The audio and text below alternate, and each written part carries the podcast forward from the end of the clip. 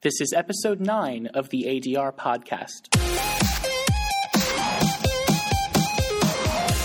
Over the weekend, a pretty monumental bit of news was announced.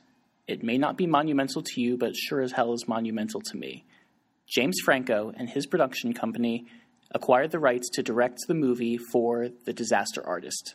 The Room is one of my favorite things ever. It's so bad, it's hilarious. I talked about bad movies in a previous episode. This is the mother of all bad movies. It is glorious. When I started this podcast, I made a list of topics, and one of them was The Room. At that point, my list of topics was pretty small, and over the past week and a half, I've accumulated a lot more topics I want to use. But I wanted to save the room for a little while because that was such a special topic to me, and I didn't want to get it out of the way this early. As it turns out, this relevant bit of news is perfect for me to discuss the room. I'm not going to discuss the room.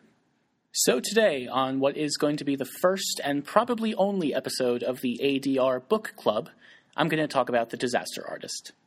First of all, a little bit of context. If you know The Room, then you know how bad it is, and you wonder how the heck did this movie get made? This book is all about that.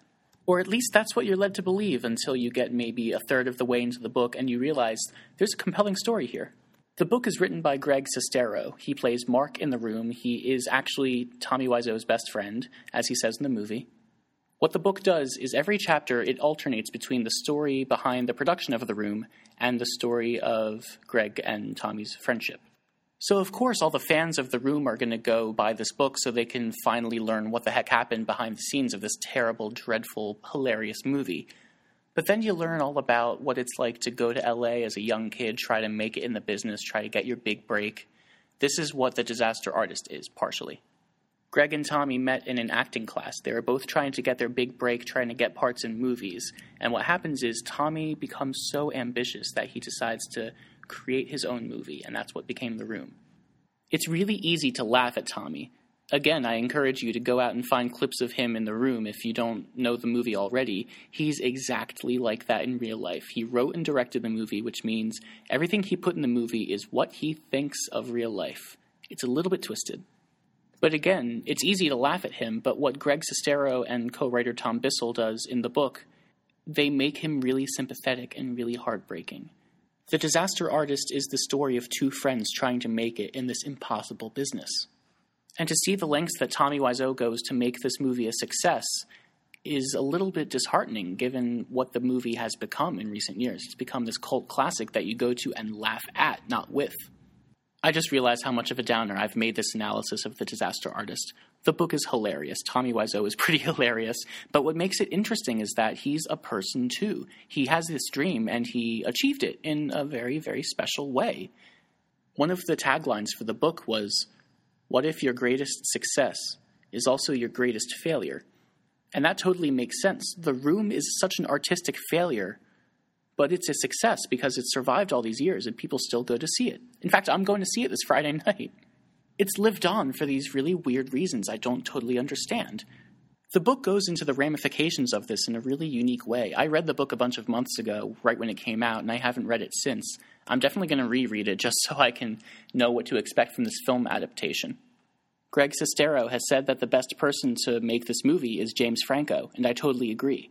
I don't know if he's producing or directing or whatever, but I'm really confident that he's going to make this the best movie it can possibly be and be true to the disaster artist and the room. I know he's a huge fan of it, so he's going to want to make this the best movie it can be.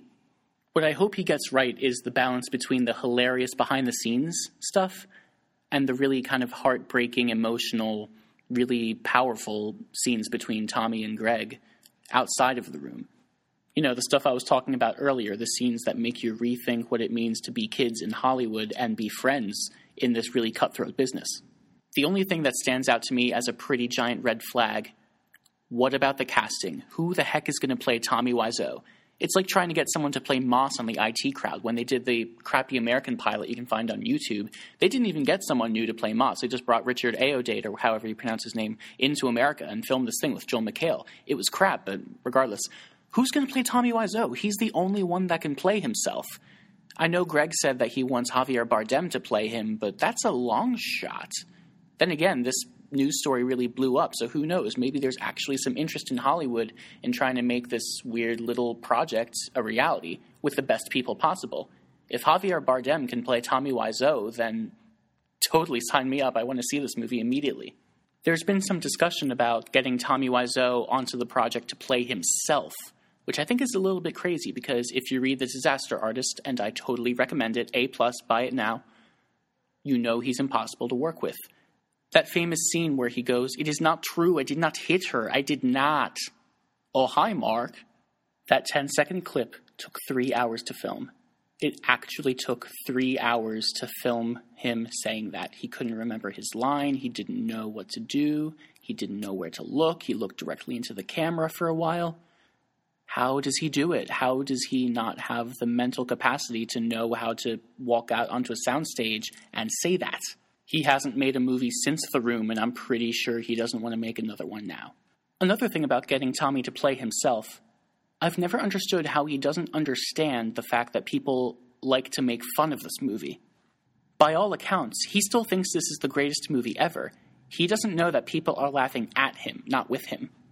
I'm sure it'd be some sort of strange existential crisis for him if he knew how he really acted in that movie. As a director, he was a control freak that would skip any expense he could that actually mattered, like buying a air conditioning unit for the cast and crew, but he bought two cameras to film simultaneously so the movie could be in 3D or something like that. No, no, wait, that's not true. It was um, one was in 35 mil, one was in digital video. Two of them were side by side, making the framing horrible in the movie. Oh my god!